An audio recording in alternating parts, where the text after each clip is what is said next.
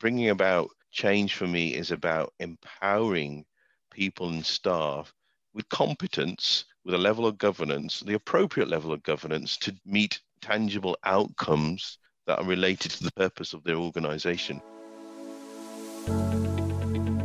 Hi, my name is Doctor Savvy, digital media strategist, author, radio and T V presenter. I believe there are so many people doing amazing work, but sadly, sometimes the general media doesn't get a chance to feature and shine a light on the incredible work they're doing, either in business or for charities.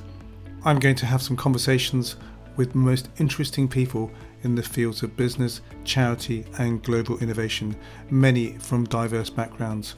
I believe that bringing personal motivational experiences, thought leadership and their secrets of success into the limelight will inspire you to shine by following in their footsteps. Be sure to visit me at D R Savvy dot com and Savvy Leaders dot com.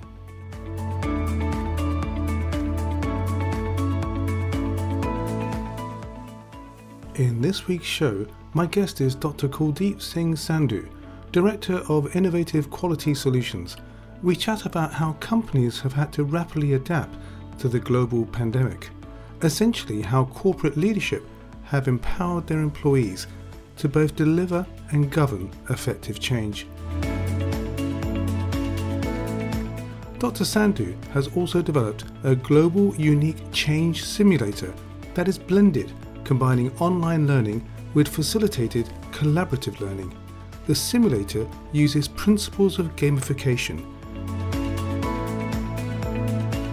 Gamification techniques are intended to leverage people's natural desires for socializing, learning, mastery, competition, achievement, status, self-expression, or simply their response to framing a situation as a game or play.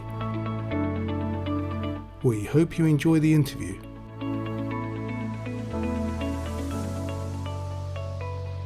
Hi everyone, welcome to the latest episode of Being Business Savvy. I'm your host, Doctor Savvy, and this week I've got another doctor with me. He doesn't like to call himself that, but he's a very highly qualified individual who's done some amazing work, and we're very excited to have him on the show. This week we're going to be looking at change and a new way of looking at change, if there was such a thing. So, without further ado, let me introduce you to Kuldeep Sandhu. Welcome to the show, Doctor Sandhu. Thank you for giving me such high eminence, Savvy. no, um, it's a pleasure to join you on this podcast. Delighted to talk to you. Brilliant. I did mention change and a new way of looking at it, but I thought we'd kind of go back a little bit and you can tell us a little bit about some of the things that you've done. I think you've done some private work uh, in terms of consultancy, but you did do quite a lot of commercial work. What kind of companies have you worked for? Secondly, let's look into what's motivated you to specialize in this. And I think it's got a real applicability in terms of digital transformation. It's a major component. There's also, we've spoken in the past about iterative change, which are key tools. And then you've got a new innovation. I say it's new because it's a new way of understanding, learning, and putting into practice some of the key aspects of that particular environment without actually stealing your thunder. So yeah, tell us a little bit about your background. Yeah, uh, born and bred in Birmingham, second generation uh, Sikh. I went to university in Nottingham, did my master's and my PhD in Imperial College in London. And then I went into the working world. I worked originally in, in the defence sector with the U K M O D and then switched over to the finance sector with Reuters and spent a number of years there. And then that was sort of like ten years in industry. Then I, I had a passion for consulting and kind of engaging people and stakeholders. And I moved and uh, worked for T C S in the global consulting practice, and then got poached and nabbed into P W C in their C I O advisory world. I've always had a passion for technology, but the passion for technology was overtaken by a passion for change. And in a lot of the projects, the, the global transformation and U K transformation projects I've done, the need for change and getting people on board with change and Uh, aligning to whatever the organization's trying to achieve has been has become a, a much more of a passion for me as I've moved on in my career. I also, after P W C, I, I worked for a boutique consultancy and I set up a business transformation practice. But about five years ago, I decided to go out in the wide world myself, and I built my own brand uh, called I Q S. And this is where I've really now been, I've sort of opened my wings to really drive my way of working and using change as a part of my service offerings to clients. So just let me give you an example of some of the clients I've worked for. One of the clients I worked for just a couple of years ago has been the University of Cambridge. Large, global in a way, institution, and lots of governance and structures, but a proponent of agile, iterative change. Another university I worked for quite recently was Durham University, another global institution, been going through significant digital transformation. Give you another example in the public sector again. I did a, a transformation at uh, Coventry City Council. I'm working for a housing council who are absolutely embracing the change and the innovation that you talked about, and we'll, we'll get on to that. A few of the clients in the private sector, I've done some work in the banking and insurance sectors. I work for State Street, I work for Aviva, big insurance company in the U K, and also in Scotland I worked for Scottish Widows for a short period of time. And the common theme uh, I wanted to draw out before I hand back to you, Savvy, has been the need to adopt technology and use it as an enabler for business change, hence digital transformation. But the challenge has always been, how do you ensure you get people, stakeholders, going with you, transforming with you, buying into the vision strategy? And that's, that's such a big people business challenge, and it continues to be. I think it's interesting, going back to some of the academic theory, where I think it's Joanne Woodward back in the late fifties was talking about I T really, or digital technology. She wasn't talking about digital technology, she was talking about I T. You truly know that it's made a difference in an organization when it's pervasive throughout the organization. But I would say there's a slightly different kind of twist to this, is that, you know, you mentioned the public and private sector, including education sector as well, which you could argue is under public. But are they all taking seriously the aspect of change? Do they consider that change is a major component? You now have seen in recent years, there's always been a C I O role, and now the chief knowledge manager, I've seen that recently. Is there such a thing that there should be a role as a chief change manager? Recently, I saw something in a automotive organization, they were advertising for a senior role for a change manager. Do you think there is a turning point? And I think particularly now, you know, the, the overused word pivot associated with uh, the fact that this COVID nineteen situation has encouraged people to work from home. Therefore, technology needs to be available, systems need to be more responsive, collaborative techniques have now become more virtual. In the short term, we don't know what the longer lasting impact is that's going to be uh, with regards to when things do, inverted commas, come to some sense of normalization. Is this encouraging change? And if it is, the real question is, is the management of that change being taken seriously, or is it out of necessity that we've got to do it anyway? It's a fantastic question, Savvy, because I, I like to share with you what I think is emerging because of the impact of COVID nineteen, because we had to do something. So businesses had to pivot to do remote working. We didn't have a choice around, this is the project or the program that we're going to do. This is the command that's coming from, you know, the senior people. These are the things, and this is the portfolio. This is our run projects, this is our change projects. That disappeared. What was really important for businesses was survival, being able to have business continuity. And from a technology point of view, you know, and, and you know, we, we all know that we ended up either moving to Zooms or Microsoft Teams or Blue Jeans or whatever. Teams, what I saw as I've been talking to senior people in businesses and institutions is they, under this umbrella of getting stuff done to continue the business and the operational world, they coalesced and they formed teams themselves. They knew there's a sense of purpose. There's a need for the hour. Let's get on. Let's focus on making things happen and work at pace.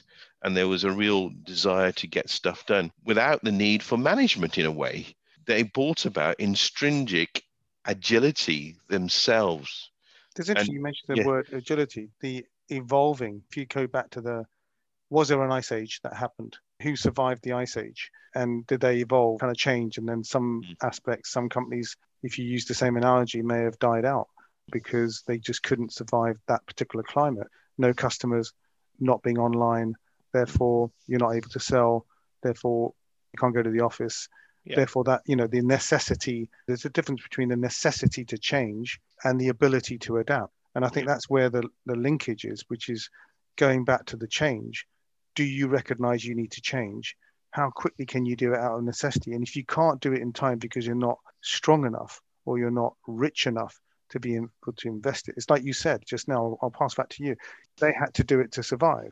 They didn't have a choice. Now, my question really focuses more on, did they do it through a structured or thought out change method? If you're going to change supplier, do you do the traditional method, which is a bit of due diligence, then you do a kind of like knowledge transfer, then you do a bit of forward rewind in terms of skill demonstration, close off with the old supplier and bring about the new supplier? In this case, that might be a change management process in one sense, but you ain't got time. You suddenly yeah. run out of time because you do or you die. Where does that seriousness come from in terms yeah. of doing the change properly? That's the yeah. problem, isn't it? That's right. And what I'm not advocating, let's work in a chaotic fashion to get stuff done. If you think of agile as a methodology, for example, you still need to do some level of planning up front, organizing the team. You think about your resources, what software you need, what hardware you need, maybe what supplies. You still need a level of governance and a level of control or agility.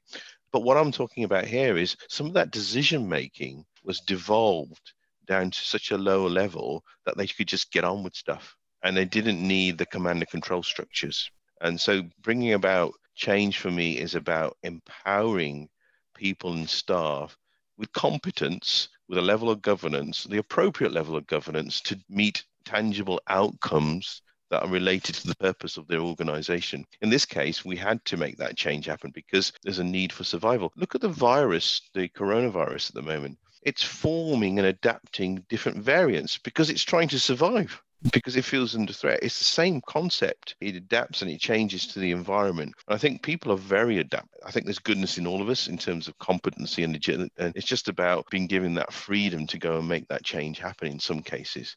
Do you not think that in the States, there's the C D C, there's the World Health Organization. They've been saying for ages there could be this kind of problem. And so almost as if the business was just saying, yeah, it's not going to happen to us. Nobody anticipated that this was going to happen. It's the same situation, for example, with E M F bursts and that kind of stuff. People have drawn an analogy to, if you had tomorrow, the only things that would work would be valves, mm-hmm. the old cars. And there's a book yep. called On Every Second, I think it's, it's written as a novel, actually. Mm-hmm. uh, and it does describe this, that if this was to happen, how would you handle it? And I think it was given to every member of Congress. The author had successfully managed to talk about it, and somebody had said, oh, this is a really good point, we should pick up on this. And there's only a certain amount you can do in terms of risk management to say yeah. this thing could happen. But I think risk and change walk hand in hand, don't they? And therefore, what changes do we need to put in place as a short-term plan to fix it, or Absolutely. have a contingency in place? Yeah, fantastic point. You know, as a business, you've got to be aware and understand the big business triggers or the potential disruption that you're going to get. Now, the biggest disruption we've seen is at the moment has been the pandemic, but there's been disruptions before that. Before COVID nineteen, the discussions I was having with business leaders was the pace of technology change and adoption. It's too fast for them. I can't cope with that level of change. And when you get technology adoption going exponentially, whereas the ability of an organization to absorb change is very low, there's a gap. So what I'm talking about here is there's a, a technology disruption, there's a pandemic disruption, there's usually sometimes a cybersecurity issue or challenge. You know, we're, we're talking about, if you look at the news recently, everybody's talking about cyber warfare. That could be a major disruption to governments and departments and businesses. There are other types of disruptions when you want to acquire a merge or you're growing. I think as a business, what we all need to, senior leaders certainly need to be aware of what could change their business and then be able to be agile enough to pivot according to the change. And that's the crux of the challenge. Have we got business savvy leaders who understand what's coming, have foresight to what's coming so that they can pivot and change according to the market changes, the impacts that are coming downstream? I've always sensed that humans are very adaptable. Right. Yeah, it was, a, it was a good hint, by the way, the, the Savvy Leaders bit. That was pure coincidence. my, my company name. Um, that was right. And a nice easy plug. I've done interviews in the past where we've set a word in place, something like, you must mention a Star Trek phrase in the middle of your conversation. And we'll both smile at each other because we managed to sneak it in the conversation. Moving on to the final part I wanted to talk to you about was, you've done something which very few people can do. First of all, invest and come up with a great idea. And this idea is the ability to do exactly what you were just talking about a second ago. Rather than anticipate the change is going to happen, to simulate the change, to say, what if this, this, this happened? What if you didn't invest enough in this area?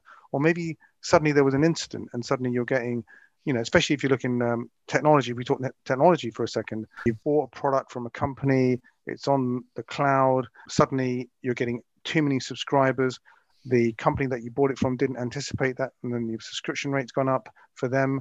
They're not able to grow with your demand, which is a bit strange, really, because you would have thought that if it's increasing demand, however, that doesn't always result in sales. So an example could be you've moved from traditional uh, supply to online supply, but the system you've built is not strong enough or resilient enough, uh, is a better phrase. Uh, and there are costs that are coming out of the woodwork. So in order to anticipate that, good idea to simulate that. Good idea to understand that before you actually sign the, you know, the agreement through the R F I, the request for interest, request for proposal, and the final award. Yes, we can say that there are certain things that never can be anticipated, but there are some basic things that you can simulate. So tell us about the concept behind the gamification. And you've come up with a, a product or a, a set of tools where you can simulate collaboratively with certain change managers, certain roles, and you can Uh, effectively prove that taking a particular pathway would be a preferred route. The thinking behind the digital transformation simulation training and the product that you, you alluded to is being able to get people in an organization into a safe environment to understand all the levers that you can pull or not, and the impact of those levers on you as a business. So you could be uh, somebody in marketing, in sales, in procurement, sourcing, I T, uh, you could be a senior leader. But being able to understand how I T enables business nowadays, and I, technology and I T is so pervasive everywhere that, you know, business transformation has now become digital transformation. It's just I T is a core component of business transformation. They've called it digital, but it's so complex. It's very, very complex, and it is very different for every organization. Digital transformation means very different things for different organizations in each sector. And being able to go into a safe environment to understand the strategic and operational plays that you can make, which can impact your business from a growth perspective, from a customer satisfaction perspective, from a revenue and profitability, is really important to go and understand that and play that as a game so that you can take those lessons that you learned from an education perspective and a learning perspective and then go and apply it to your own organization.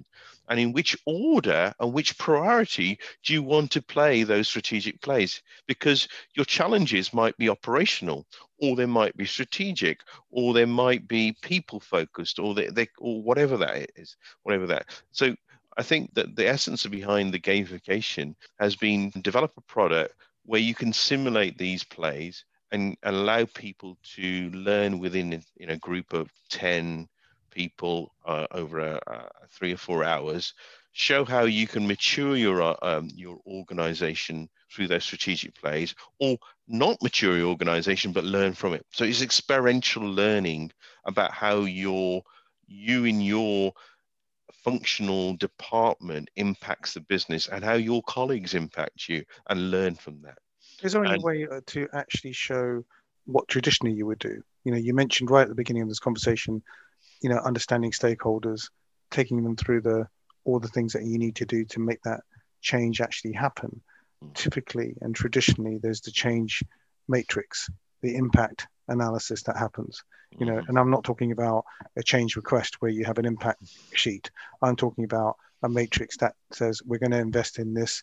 We're going to, and I'll give you an example. I did some work at the university as well, Uh, and there they wanted to change the registrations process for candidates for overseas mm-hmm. students. And for them, they realized that their manual systems were antiquated.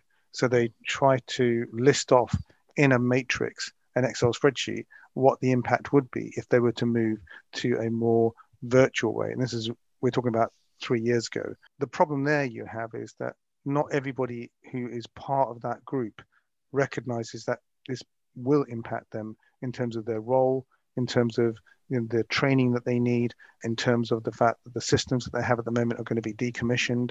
And they, all of these things come out. But how much can you fine-tune this particular system yeah. in order to look at different, because you said just now, different industries have different ways of approaching mm. a problem or implementing yeah. systems, right? To paraphrase. So is it easily fine-tunable, and or are you making it generic so that the key principles of change are demonstrable?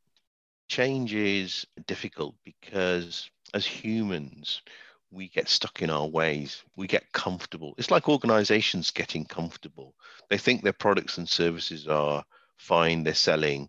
And then suddenly somebody comes in from left side, the digital native, and they get disrupted in the marketplace. Whilst we're adaptable when we need to be, people in organizations can become very comfortable. What I think people dislike about change is fear of the unknown. They don't know what's coming.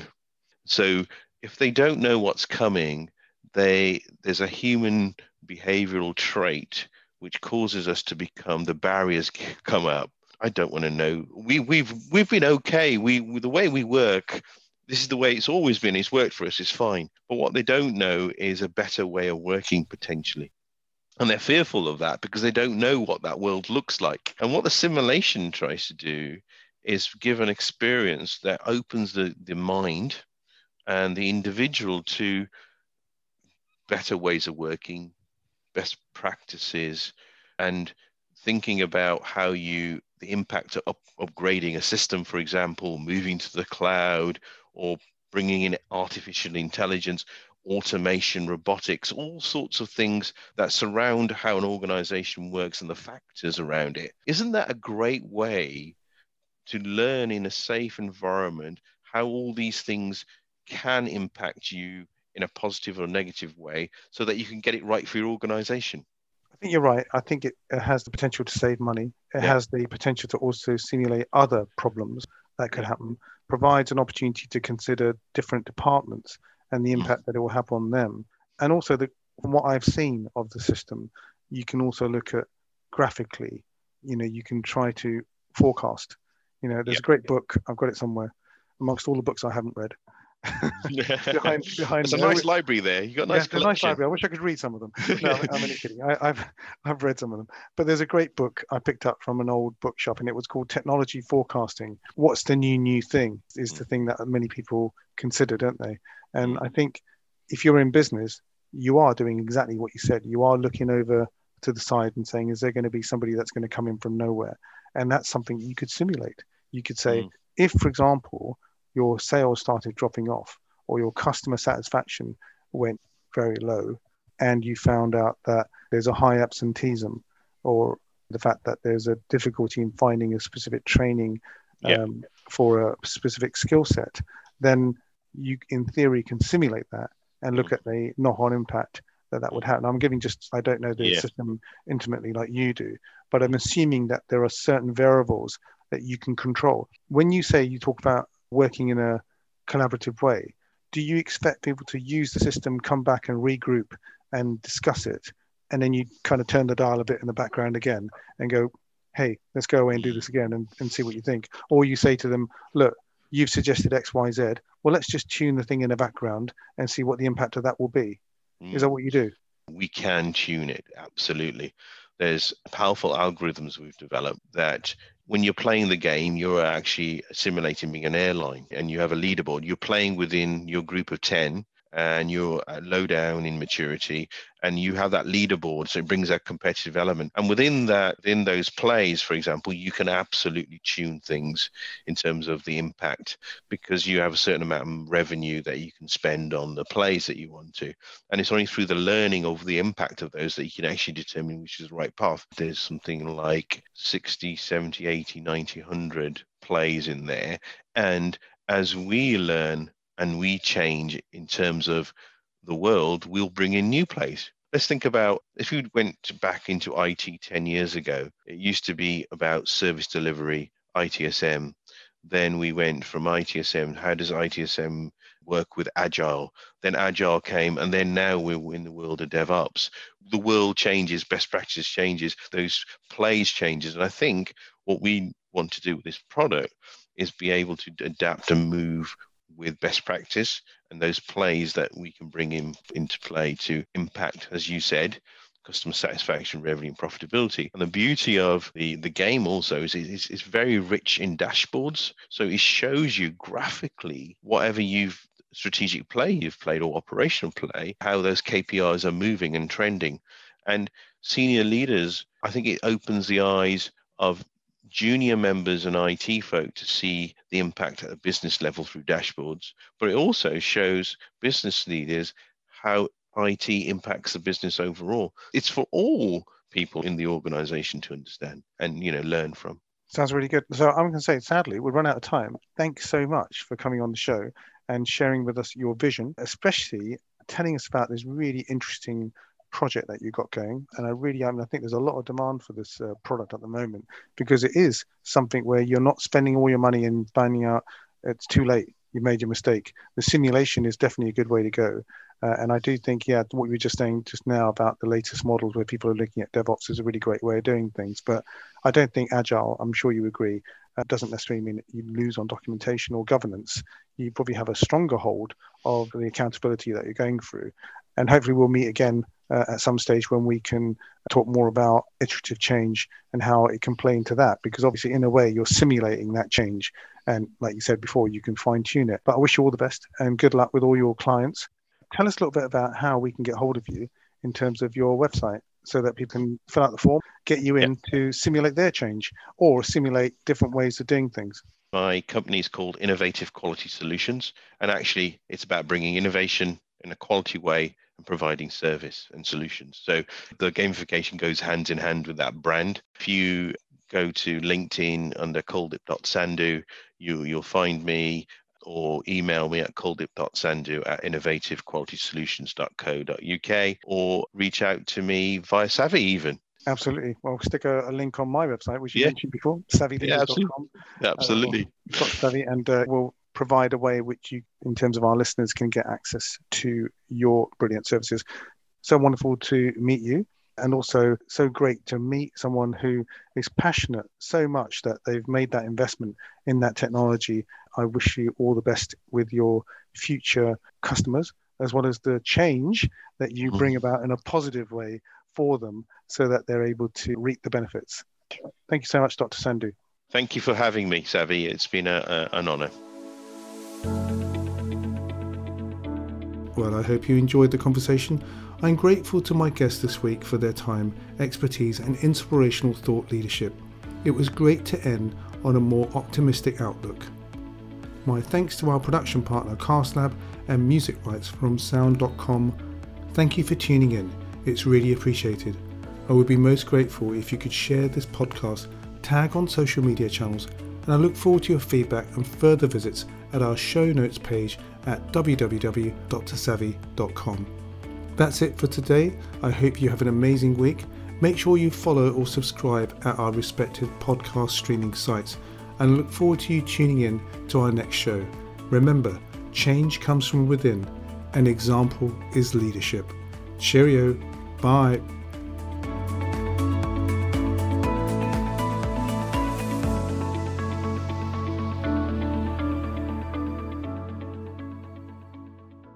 Doctor Savvy's regular Media Watch brings you rising stars from various business sectors, public services, and charities. Available on Sky, YouTube, and Spotify.